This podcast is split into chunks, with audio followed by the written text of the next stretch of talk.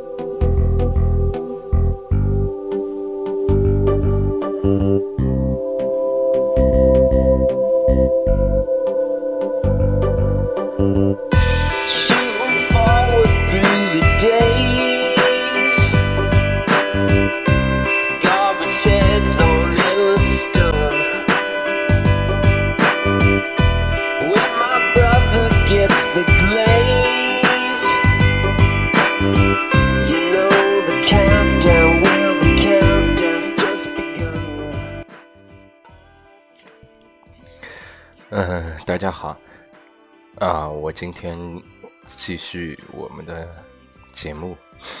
嗯，我刚刚呢回家，刚才路上，嗯，坐在坐地铁，所以不小心打开了这个这个录制吧，就一一不小心就是把开头那一段环境声音给录进去了。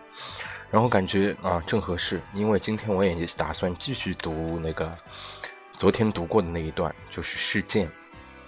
啊，还是继续这本这本事件这本书。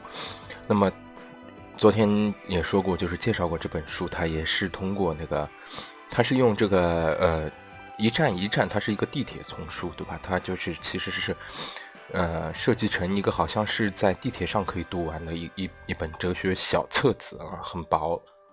那么它的一个些标题呢，都是以那个车站。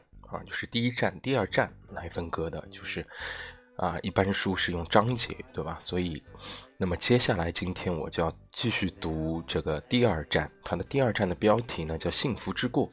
在这个之前，我也回想一下啊，昨天继续读的这一，昨天读的那一段，就是第一站的过，呃，当中，它其实主要，我觉得它谈到了，就是它那个标题所标示出来的那个叫。架构重构与建构，它其实指的主要是呃呃，就是说提到了关于幻想的框架啊，幻想的架构这个问题。这个其实是在一个拉康的精神分析学当中经常提到的一个问题。就我浅薄的理解来说啊，因为我不知道这样说是不是正确啊。因为我也不是很专业，看过一点齐泽克或者拉康的书，他提到过这样一个问题，就是拉康认为呢，人并不是啊直接生活在现实当中的哦，他说人并不是啊，就是直接生活在一个实在之物。他拉康把人的呃人的生活，他称为一种叫现实，其实是指一种符号秩序。然后呢，他还有个相对应的一个更。更根本的一个层面就是叫实在界。那么前一段当中，他其实通过齐泽克通过分析那个忧郁症啊，拉斯冯提尔这部电影，他提到了其实贾斯汀啊，他就是一个忧郁症患者，他其实是失去了一个想象的能力的。所以说他其实他构建不出一个有意义的世界。那么在一个我们日常生活当中呢，呃，这种构建其实是是一种。呃，就是使得意义能够一个顺利流通啊，所以我们其实正常人啊，所谓正常人，其实生活在一个所谓的现实啊，其实是一个符号世界啊，它并不是直接跟真正赤裸裸的实在啊是结合在呃所所生活在一起的，它它不是。那么，它这里面提到的一个实在界，就是说。当电影中提到啊，那个那颗叫玉星的啊，异域的域，这个玉星的星球，它将要和地球撞击的情况下呢，啊，我们的实我们的现实生活，也就是说那个符号世界啊，它崩溃了，它的那个框架无法再维系下去了，因为那个物质基础要被破坏了。那么反倒在啊，像 Justin 这样的一个抑郁症患者的，他面对这样的一个情况下面，因为他先前已经失去了一个构建幻想的能力，所以说反而他在面对这样一个灾难的时候啊，他更容易接受它，他很平静啊，他所以齐泽克提到，只有他能对这样一个。啊，情况能够做出一个适当的回应，所以说，我觉得在第一章里面，嗯，齐泽克其实他主要讲到的是这样一个关于，呃，一个一个人人的一个想象框架的问题，所以说提到了一个架构重构与建构。他后半段提到了，他提到了海德格尔啊，就是昨天结束的那个地方，他提到的是我们怎么去啊，包括拉康也是的，说我们怎么穿怎样去穿越幻象啊，怎样认识到。我们其实，啊，我们我们的生活其实是是并不不是一个真正意义上的啊，一个一个所谓真正的现实吧，就是所谓这个实在界吧，啊，这是一个我粗浅的认识。那么，呃，不多说，我觉得今天主要是要继续读后面的内容。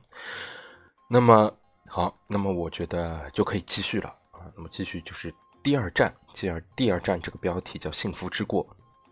好，那么现在就开始。在被公认为柏拉图最杰出的对话的《巴门尼德篇》中，巴门尼德一个问题曾难住了苏格拉底，并迫使他承认自身的有限。这个问题就是：像粪便、尘土那样卑贱的东西，是否也有理性？啊，我觉得他这里讲的理性，就是指的那个理念吧。我觉得是不是就是像哎柏拉图所提到的这个理念，说头发、泥土、污垢这样一些微不足道的卑贱的事物是啊微卑贱的事物也有理性，可能会被认为是荒谬的。这个问题背后不但隐藏着令人尴尬、令人尴尬啊令人令人尴尬的事实，即像理性这样高贵的概念也适用于粪便、粪粪便。这样卑贱的事物，而且还预示着一个更为严重的悖论。在《政治家篇》中，柏拉图也涉及这个悖论。他认为，属与种之间的划分应该在适当的连接处做出。例如，将所有人类划分成希腊人与野蛮人是错误的，因为野蛮人并不是被正面界定的群体种类。这个概念无非指所有那些不是希腊人的人。因此，“野蛮人”这个字眼似是而非的正面界定，掩盖了这样一个事实，即它只是个用来容纳非希腊人的容器。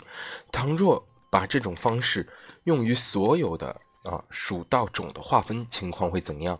如果为了能把每一个属都完整的划分成若干种类，我们将这些负面界定的虚假种类作为其中不成为其部分的一部分，结果又会如何？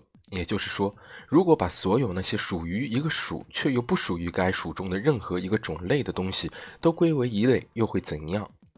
如果这听上去还是太抽象，让我们不妨回想一下科学史上的例子：从假想的燃素。即在掌握能量传递规律之前，科学家想出的虚假概念，到马克思那里的亚细亚生产方式，这个概念同样构成了一种负面容器。它指的无非是所有那些不合乎马克思理论给出的生产方式标准范畴的东西。换言之，马克思首先给出了以欧洲为参照的生产方式演进路线，即前阶级社会、古代奴隶社会、封建社会、资本主义社会到最终的共产主义社会。后来，他意识到，像古代中国、古埃及以及印加帝国等许多传统社会形态，并不适合这个模型，因而将后面这些社会形态通通归于亚细亚生产方式。这个概念貌似合理，但实际上。只是用于容纳所有不合乎理论的东西的空洞容器。这些破坏了合理的种属划分的新增概念，与本书关于事件的讨论之间有怎样的联系？更具体的说，这与作为罪过与堕落的事件有着怎样的联系？我想其中大有关系。从原则上说，我们可以在理性结构及其不完美的具体实现之间做出区分。前者以非时间的方式将整体划分成种类与亚种，后者则是该结构偶然和暂时性的物质实现。两者都可能出现冗余的情况。一方面，如同结构中流出的空插空插槽那样。有许多未并未实现的形式可能性。例如，有时虽然从理论上说有四种可能被建造的住宅，但实际上只见了三者。另一方面，我们也会遇到许多无法用分类法进行划分的经验之物。然而，这种悖论式的负面概念容器与上述两种状况都不相同。它虽然呈现于分类结构之内，但作为结构的要素之一，它又在某种程度上溢出了这个结构。也就是说，负面概念容器将构成从历史偶然性向形式结构转化的标记点。在这个节点上，形式结构落入了呃落入了自身的内容之中，从而成为偶然性的事实。形式结构自身没有时间维度，而偶然事实的层面则是事件性的。换言之，后者属于那个变动不居、朝生暮死的偶然事件之域。可以说，在负面负面概念容器这个节点上，事件完成了对形式结构的干预或铭刻。这种冗余且过度的要素，往往通过共相与殊相之间的失衡状态体现出来。让我们来看看一个著名的例子：克尔凯郭尔在1843年做出的对人类的划分。好啊，下面呢又是这个啊，这个叫。引用段落，有妙论称人类可分为和可分成三类：官员、婢女和扫烟囱者。切为此说法不但机妙，还有还大有深意。要给出比这更好的分类，恐怕非得有极大的天才不可。倘一种分类不曾理想的穷尽其对象，我便更加青睐复杂的分类，因为它带动了想象。的确啊，这个引用结束了。的确，扫烟囱者这个奇特的要素为前两项带上了特殊的色彩，它凸显了前两者在具体历史整体中真正所指的。然而，我们不应在常识意义上解读扫烟囱者。记得克尔凯郭尔同时代的海因里希·海涅曾说过这样的名言：“最重要的三样东西就是自由、平等以及蟹肉汤。”在这句话中，蟹肉汤指的是生活中所有精致的乐趣。一旦失去了这些小确幸，我们就会变得与恐怖分子无异。我们会沦为成为啊，沦为成为抽象观念的信徒，并会丝毫不顾具体情境的要将这些观念付诸现实。但要注意的是，海涅在此的用法并不是克尔凯郭尔那段话的含义。后者想说的恰恰相反，在海涅那里，纯粹的原则本身已经被蟹肉汤的特殊性染上了色彩。也就是说，在海涅的话中，特殊性恰恰是原则的纯粹性的维持者。因此，那个多余的要素成为一对和谐的、相反相成的两类要素，例如阴与阳的补充。类似的例子还有资本家、工人以及犹太人、上层阶级、下层阶级以及乌合之众等。在官员、女仆和扫烟囱者这三个分法中，扫烟囱者可视作弗洛伊德意义上的爱的干扰者，以及打断了情侣间性行为的闯入者。事实上，我们可以想象这样一出无比猥亵的场景：就在官员和女仆亲热行房之际，扫烟囱者闯入，提供了某种迟来的避孕服务，用清理烟囱的刷子清洁着他的通道。这意味着普遍物对于其具体实现之间的冗余，往往指的是某个怪异而多余的个别要素。这让人想起 G.K. 切斯特顿要给我的那些人类读者而做的著名评论，或者是某次一个著名足球明星在一场重要比赛之后坦言说：“我要感谢我的家长，尤其是我的父母。除了父母之外，难道还有第三个人能算得上是家长吗？”沃尔特·本雅明在其早期那篇，呃，隐晦的杂文《论人的语言以及语言本身》中，也触及类似的论题。他所指的并不是语言本身能够被划分成许多种类，啊，如人的语言、动物的语言或遗传物质的语言等等。相反，在本雅明看来，世上只有一种真正的语言，那就是人的语言。在此，语言的普遍性、其本身与其具体实现，以及那些真正被人所说的语言之间的张力，被铭刻到人的语言之中，从而将后者从内部撕裂。换言之，即便世上只有一种语言，我们仍然必须在普遍意义的语言啊及其具体呈现之间做出区分。语言可以视作一个一只一个只含有单一种类的树，这个种就是作为现实的个别物的它本身。这又把我们带回到堕落的概念中来。人的语言意味着具有神性的语言本身的堕落，它因世间的嫉妒、争权与淫乱而无损。不难理解，这个堕落的过程是事件性的，因为在该过程中，有着恒古不不变结构的神性语言被嵌入到了变动不居的人类历史洪流之中。这番思考让我们进入了神学的领域，更确切地说，我们进入了作为神学论题的堕落概念。丹麦神学家与哲学家索伦克尔凯郭尔曾明确指出，基督教是世界第一个也唯一一个关于事件的宗教，因为在基督教中，通过绝对物啊（括号神）的唯一途径。便是去接受那个独一无二的道成肉身的事件，并将其啊，并将并将其视作一个历史事实。这也正是克尔凯郭尔将基督与苏格拉底对立起来的原因。苏格拉底代表着回忆，因为他意在重新发现那些早已孕于我们灵魂之中的更高实在以及理念。与此相反，基督的福音则宣告着与过去的彻底决裂。在此。事件以基督升天的神迹，以及一种打破事物惯常节奏的方式呈现。不过，我们不应把基督的复活视作他死后发生的某个具体之事。相反，这个事件是死亡本身的对立面。在其中，基督作为圣灵而永生，并成为信徒共同体之间的爱的纽带。简言之，基督升天实际上意味着基督的堕落。在许多其他宗教中。人类从神那里堕落，而只有在基督教里，神自身啊，神自身堕入凡间。神如何堕落？其堕落之前又位于何处？对此，唯一可能的答案便是：神从自身那里堕入了其创造的万物之中。用带有神秘主义的说法，基督升天的事件构成了回归纯真的反面。这个事件恰恰反映了原罪本身。我们一开始就病态地选择了对某个对象的无条件依恋，这就像一个人坠入爱河，从而他变得比一切都重要。这个抉择之所以是病态的，乃是因为他失去了平衡。这种依恋摧毁了先前冷漠中立的状态，并带来了分歧与痛苦。在佛教的观点看来，基督升天的事件是正觉和涅槃的对立面，它预示着虚伪与痛苦将出现在世界上。因此，与其说在基督的道成肉身事件中，时间性的寻常实在物接触到了永恒，勿宁反过来说，在此刻永恒之物得以进入了时间。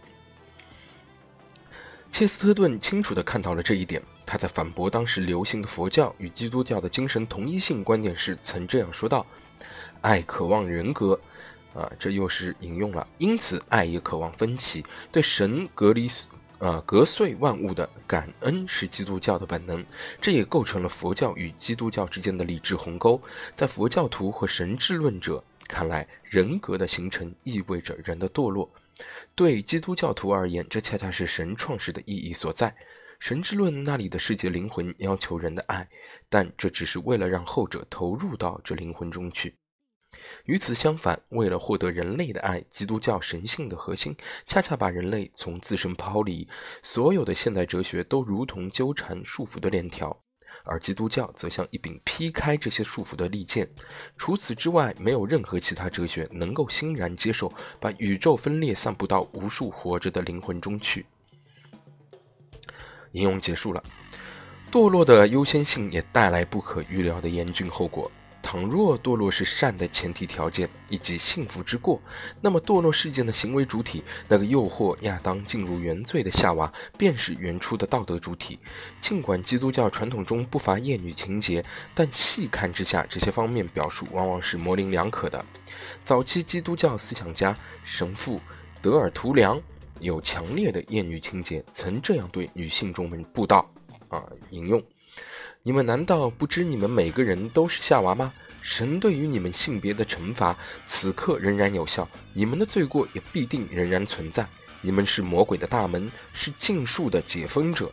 你们最早抛弃了神圣律法，并劝诱信仰坚定的男人，让魔鬼有机可乘。你们如此轻易地损毁了神的形象，亚当。正是因你们所应得的惩罚以及死亡，让神之子也不得不死。啊，引用结束。显然，上文的最后一句是模棱两可的。类似的模糊性也出现在二零零零六年秋谢赫塔吉希拉利的一番啊的一番备受指责的讲话中。谢赫希拉利是澳大利亚级别最高的穆斯林神职人员。当时，一伙穆斯林因轮奸而入狱。希拉利对此评论说：“如果你把鲜肉暴露在街上，就一定会被野猫拖落去。这是谁的错？是猫的错，还是那块肉的错？显然，把鲜肉暴露在街上是有问题的。把没有戴面纱的妇女比作暴露的鲜肉，是令人惊愕的。这个让媒体哗然的比喻。”掩盖了一个啊，掩盖了另一个更令人吃惊的观点。按谢赫希拉利的说法，倘若女性要为男性的性犯罪负责，那么男性在异性的挑逗面前就是全然无法抗拒的。这岂不意味着他们已完全沦为性欲的奴隶，就像猫无法抵御鲜肉的诱惑那样？换言之，这难道不意味着那些凶残的强奸犯的行为，就仿佛乃在伊甸园中那样，已经超越了善恶的评价？同样的，在堕落的事件中，夏娃难道不是神的唯一真正的伴侣吗？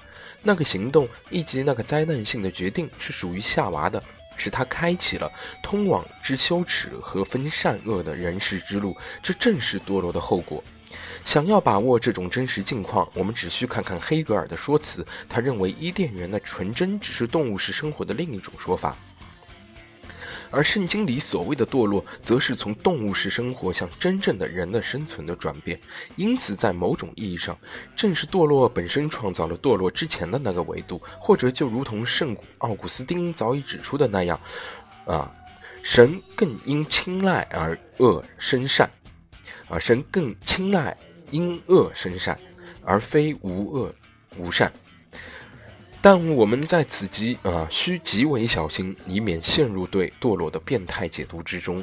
之所以说这解读是变态的，是因为按照这种理解，一个人干坏事的目的，恰恰是为了自己能够用向善的努力克啊克服这种恶。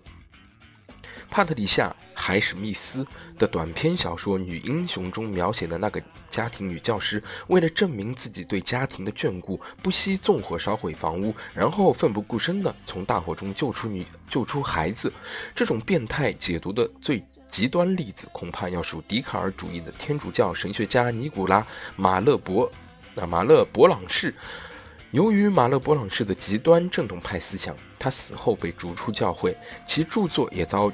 尽毁马勒伯朗式的基督教神学的基础，围绕着回答神为什么创造这个世界这个问题展开。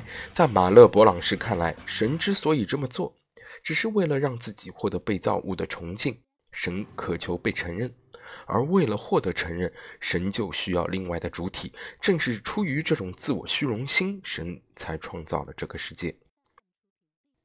因此，基督降临世间，不是为了。啊，不是为了为人赎回亚当的原罪，恰恰相反，为了基督能够降临人间，亚当必须从伊甸园堕落。在此，马勒波朗士似乎洞察了神的心理，那为了他人赎罪而牺牲自我的圣子，暗地里却希望他人啊遭受苦难，因为只有如此，他才能拯救他们。这就像一个又穷又跛的妻子。啊，一个与又穷又又跛的妻子相依为命的丈夫，一旦妻子恢复了健康并成为成功的职业女性，这位丈夫反倒很可能会抛弃她。我们似乎更满足于为可怜的人牺牲自我，而非让他们脱离受害者的地位并超越自己。根据马勒伯朗士的结论，这个结论触怒了当时的耶稣会，并导致马勒伯朗士死后被逐出教会。神根本爱的只是自己，人类无非是神啊，神用于彰显自身荣耀的工具。我们不能认为，倘若基督不降临世间，就会是所有人的不幸。恰恰相反，如果没有基督，就没有人会遭到不幸。这意味着，为了基督能够降临并拯救一部分人类，所有人都必须先行堕落。马勒伯朗士的这个结论令人不寒而栗。由于基督之死是实现创世目的的关键一步，因此当神（括号圣父）看到圣子在十字架上死去之时，神是无比喜悦的。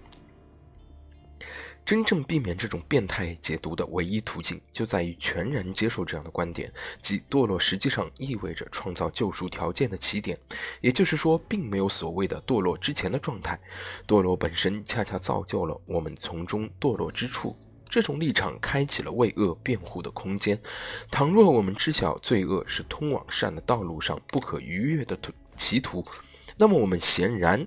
啊，有理由把恶事、恶行视作通往善的途径。然而，任何所谓历史理性的神圣计划都不足以为恶行辩护。即便恶行中能够产生善，那也不过是前者偶然的副产物。我们固然可以主张纳粹德国负面的最终结果是。全世界道德、人权以及国家间公正水准的大幅提高，但如果认为这个结果能够在任何意义上为纳粹开脱罪名，显则显然是荒谬可耻的。只有通过这种方式，我们才能真正避免啊宗教原教旨主义的荒谬逻辑。在基督教思想家里，啊吉 K 切斯特顿是少数不单于澄清这个悖论的人。他曾在讨论古典世界与基督教的分裂问题时谈到了这点。希腊人是古典异教的伟大向导和先锋，他们思想的出发点是如此显著而直接。他们坚信，倘若人能沿着理智与本性的通途一直前行，他将不会遭受到损害。但希腊人自身的独特境遇，恰恰印证了这个错误观念所导致的古怪而致命的后果。因为一旦开始遵从他们自身所谓的自然之路，希腊人便做出了历史上最怪癖的一些事情。世上最睿智的人要遵循本性行事，然而他们做的第一件事便是世界上最不自然之事。崇敬太阳与人性的理智的希腊人，竟立刻像染上了瘟疫一样沾染了变态行为，甚至最伟大啊，甚至最伟大、最纯粹的哲人也无法避免这种癫狂。为什么会如此？当人试图执行的时候，他往往走了弯路。当他紧盯着自己的鼻子时，他往往会让鼻子折掉，甚至将其割下。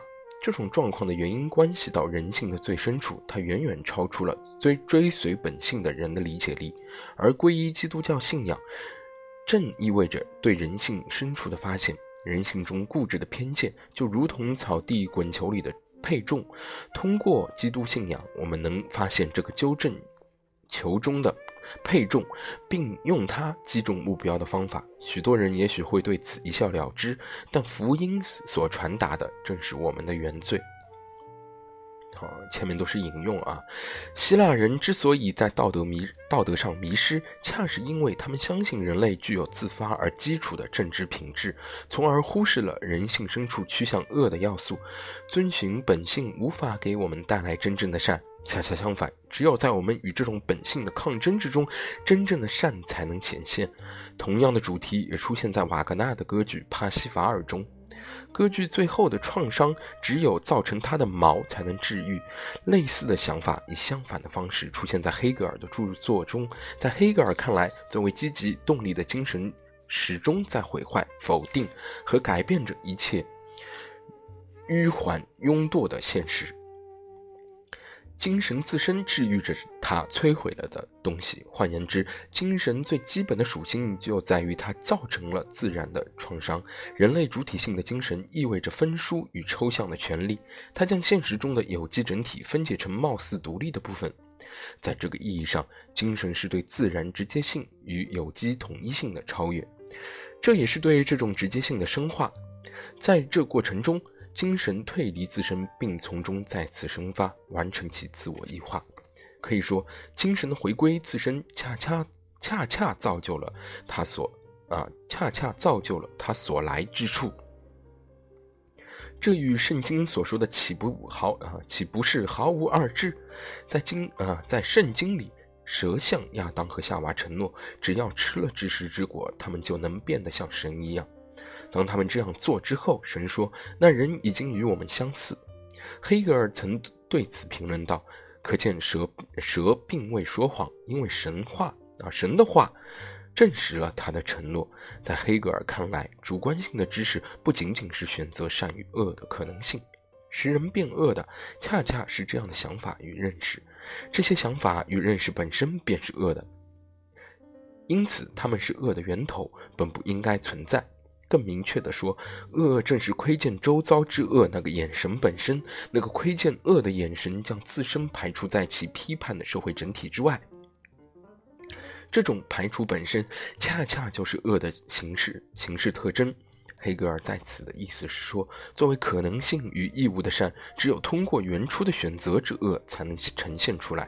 只有在选择了恶，并意识到自身全然匮乏的状况之时，我们才能体验到真正的善。在其反思逻辑更加概念的层面上，黑格尔用了“绝对反作用”字面意即反冲、反推这个独特的字眼来指称这种造就了从所退离之处的推理过程。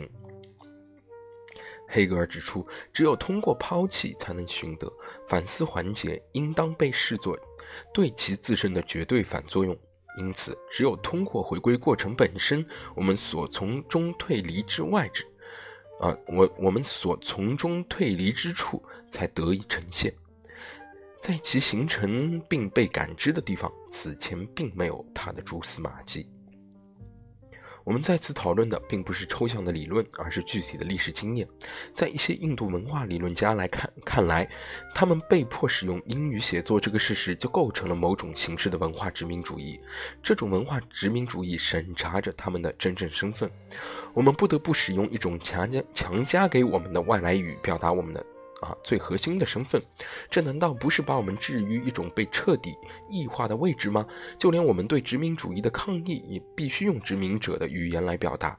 对于这个责问，回答固然是肯定的，但英语一门外外来语的强制推行，也恰恰造就了那些他所压制的东西。也就是说，被殖民主义压制的东西，实际上并不是关于前殖民时期的印度的追忆，那个印度。啊，那个印度已经一去不复返了，而是对于一个拥有普遍啊普世民主制的新印度的憧憬。同样，马尔科姆 X 将 X 这个字母作为自己的姓氏，也表现了类似的观念。他战斗的目标并不是为了回到最初的非洲祖先那里，黑洲非人的啊，说错了啊，黑洲非人，黑人非洲的根本奴隶制而永远的丧失了。他只为了 X 而战斗啊！这个未知数象征着因奴隶制的历史而开启的全新身份。当然，这个例子绝不是说印度在被殖民之前一无所有。前殖民的印度有着丰富的传统，不过那些逝去的传统是个性质多样的复杂混合体。他们显然不是后来的民族主义者想象中要回归的地方。类似的状况在几乎所有回归本源的诉求中都曾出现。十九世纪以来，中欧与东欧涌现出了一系列新兴的民族国家，他们回归古老民族起源的诉求本身，恰恰创造了这些民族的起源，从而形成了马克思主义历史学历史学家霍布斯鲍姆那里所谓的被发明的传统。啊，我调调高一点音乐。有一则关于基督。啊，耶稣基督的低俗笑话就在耶稣呃耶稣被钉十字架的前夜，他的门徒忧心忡忡，因为耶稣还是个处男，他们打算在耶啊在基督死之前让他体验一下性爱。于是众门徒让抹达拉的玛利亚走到耶稣的帐篷里引诱他，玛利亚很乐意的进去了，但不到五分钟，玛利亚则一脸惊恐的愤怒尖叫着跑出了帐篷，众人忙上前问他出了什么事。玛丽说：“我脱下衣服凑近耶稣，在他面前张开双腿。耶稣看到我的私处，惊叹道：‘多么可怕的伤口！我要让它愈合。’然后他把手放在那里。这个笑话告诉我们要当心那些过分热衷于治愈他人创伤的人。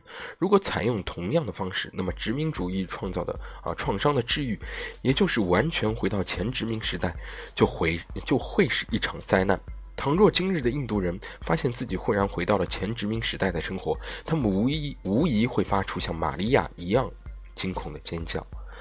让我们试着给出本书这一战的事件定义：终极的事件正是堕落本身，以及失去了那个从未存在过的原初和谐与统一状态的过程。可以说，这是一场回溯的幻象。不过，令人惊讶的是，关于堕落的话题也在宗教领域之外产生了影响。例如，在当今科学最前沿领域的量子宇宙学中，也能看到关于堕落的讨论的意义所在。当代量子宇宙学所要探究的问题是：为何有物存在？而非空无一物。科学对这个问题给出了两个模型：大爆炸模型与对称破缺模型。大爆炸理论是当前学界占据主流的宇宙起源理论。根据这个理论，我们的宇宙源于基点在数十亿年前的扩张。所谓基点。指的是时空中的点或区域，在其中物质因重力的作用而趋向无穷致密，在基点上所有的物理定律都失去了作用，重力场的强度趋向无穷大，所有基于物理定律的计算都变得毫无意义，整个系统的运动也无法预测。由于基点的关键特征就在于定律的失败，因此我们也可以把这个概念用于其他语境中。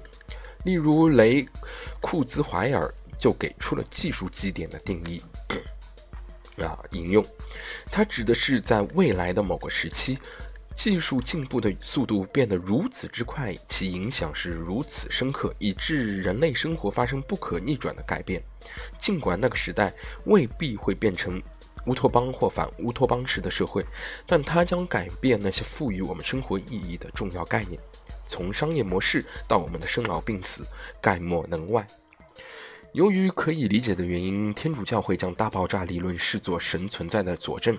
物理定律在基点上的失效，意味着大爆炸这个事件是非自然的。它表明了一种超自然力量的直接干预，因此基点成了创世时刻的科学名字。（括号）天主教徒往往声称，大爆炸理论之父就是比利时神父乔治梅勒特。他于1933年提出了该理论的雏形。（括号）根据坊间传言，教皇约翰保罗二世在接见物理学啊理论物理学家斯蒂芬霍金时，曾对霍金说：“天文物理学先生啊，我们都同意，大爆炸之后发生的事是您的研究领域，而那之前则是我们的领域。”虽然这番话可能并不真实，但他啊，但他的确道出道出了这背后的道理。而对而对称破缺理论似乎更有哲学上的意味。该理论通过对空无的重新定义，回答了为何总有物存在而非空无一物这个问题。根据该理论，真空状态并不是绝对的空无，其中既有往来的电磁波，也有稍纵即逝的粒子。当这些无限小的、无限小的能量震荡作用于处在临界状态的系统中，我们能决定系统在出现分。分叉时选择哪一个分叉？在一个没有观察到这种震荡或者说噪声的外在观察者看来，系统对分叉的选择是是随机的。这个过程被称为对称破缺啊，对称性破缺，因为在该过程中，系统从一种同质的无序状态转变为两个确定状态中的一个。打个著名的比方。假设一个恰好平衡在对称型山丘顶部的球体，只要这个球的位置出现任何极微小的扰动，都会破坏这个平衡，并使球滚下山坡。在这种情况下，最初完美的对称性坍塌为一啊为一个非对称状态。只是问题的关键在于，这种坍塌是是绝对偶然，它并非由于某个我们无法观察的具体原因所引发。相反，这种震荡发生。啊，发生在那些并未完全存在的以及前存在论的潜在实体层面。在某种意义上，这些实体甚至比真空还要虚无。对称性破缺理论在思辨上的洞见就在于，它将虚无啊（括号空无真空）等同于拥有无穷多样的可能性。在这些晦暗的神秘的空间里，物理定律始终是失效的。这究竟如何可能呢？不妨想象一下，你要购买某一天的机票，以便在第二天去领一大笔钱，但你手头的钱不够买机票。好在你发现航空公司的支付系统允许在到达目的地后的二十四小时内支付。这样一来，没有人会注意到你在登机时并没有付票款。与此类似，一个粒子具有的啊，下面这一段话又是引用啊，一个粒子具有的能量会在极短的时间里发生剧烈的震荡，就像航空公司允许你在短时间内延迟支付票款一样。量子力学原理允许在某个粒子借贷一部分能量，只要这个粒子能够在特定的时间偿还这部分能量即可，而这段时间的长短则是由海森堡不确定性原理决定的。关于量子力学，让我们接着前面的比喻，想象某个借贷诚信的人挨家挨户找朋友借钱，并在每次借到钱之后都能在短时间内如数偿还。类似的，在微观的宇宙中，也时刻不停地发生着能量与动量在短啊在短时间内来回转换。这也正是虚空能产生粒子的原因。粒子从未来的状态中借出一部分能量，并以自身湮灭的方式加以偿还。这一切的发生时间是如此短暂，以致无法在系统层面觉察。这样一来，在特定的借出湮灭的节奏下，粒子间彼此借用能量，相互传递债务并延迟偿还的期限。这就像亚粒子领域中的华尔街金融游戏。对称性破缺理理论假定。在事物直接和现实的存在，这种啊与这种现实性在某种媒介中被登记之间存在着极短的时间间隔，在这个时间间隔的最显著例子便是人的死亡啊，便是人的死亡。人在现实中的死亡是一回事，而某个人的死亡被管理部门登记在案，则是完全是另一回事。有时，管理部门会错误地将人。啊，将活着的人登记为死亡，啊，我登记为亡故，以致某个可怜的公民不得不向政府证明自己还活着。在法国，人们甚至可以办理一份叫生存证书的文件，以表明自己在法律意义上是活着的。嗯，啊，好，让我休息一下啊，我要抽根烟。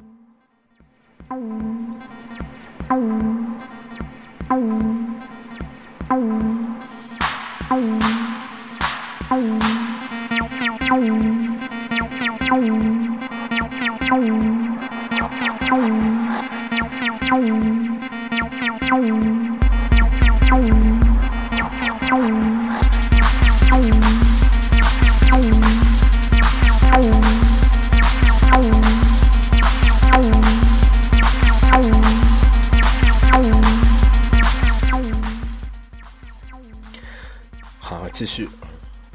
先于现实的潜在存在与完全的存在之间的界限，有着独特的神学内涵。量子力学的不确定性迫使我们假定存在一个全能但不全知的神，他能够通过观察来创造万物。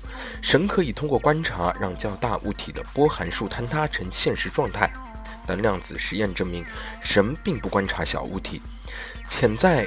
粒子在存在论上的欺骗性，例如电子可以违背能量守恒定律而创造出光子，并在系统察觉到之前再将这个光子重新吸收回去，可以视作对作为万物终极观察者的神自身的欺骗。